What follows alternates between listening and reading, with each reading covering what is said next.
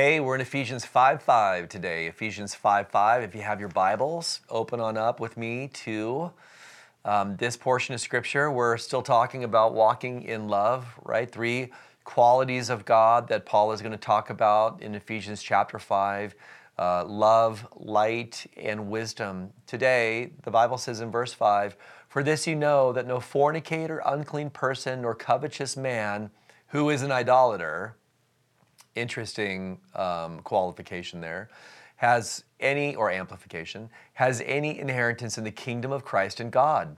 Let no one deceive you with empty words, for because of these things, the wrath of God comes upon the sons of disobedience. So, so Paul is talking about our conduct, and you know, he's specifically talking about conduct that is not loving. Uh, and you know, not to go into the other portions of um, uh, scripture here, but but he is talking about uncleanness, covetousness, fornication, filthy talking, coarse jesting, uh, and how really those things they're never loving, right? I mean, when you're when you're engaged sexually in a relationship outside of the bounds of holy matrimony, um, obviously that is described uh, as sin, and uh, it's all about pleasing yourself. It's all about what you can get. You're taking from somebody else. It's not loving. Hey, when the guy comes to you and says, you know, I think that, yeah, maybe there is a future for us, but I think that we need to probably test drive the sexual experience just to make sure before we get married that we're both satisfied. He is not thinking about your best interest. He is not trying to, you know, treat you the way that God would have you uh, be treated. He is all about his own personal gratification, and it works both way in genders. So, so Paul is talking about things that aren't loving. Fornication is not loving. Covetousness, wanting to take uh, from somebody else what doesn't belong to you. You're, you're pining after, you're pining after what God has given to somebody else and you're wanting it for yourself.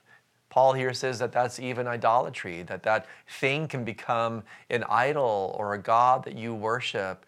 And so, you know, the, the simple message today is this when we walk in sin, there's, there's no way to say that you are loving people when you're walking in sin and treating others like this because you're degrading them as being made in the image of God and objects of uh, the love of Christ demonstrated through his cross. And in fact, not only that, but Paul says that this is the very reason why God's wrath is going to be poured out. People who practice these things, who live these lifestyles, um, idolatry, covetousness, fornication, sexual gratification outside of the bounds of, of marriage, those people are going to receive the wrath of God. And then he goes even further and he says, Let no one deceive you regarding this.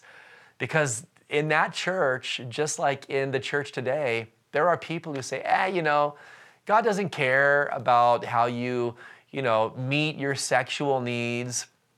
And anyway, you know, the Bible said that then 2,000 years ago, but you know, it's changed because we've evolved and, you know, the Bible needs to catch up with the times. That all of that stuff is a lie. All of that stuff is a lie. The Bible is clear. These are uh, in, immutable truths from a moral perspective. And this is what Paul says those individuals who practice such things will not inherit everlasting life. We pull away from that type of behavior because because we're destined to heaven and we want to behave like citizens of heaven. We pull away from that behavior because we know at the end of the day it's not loving.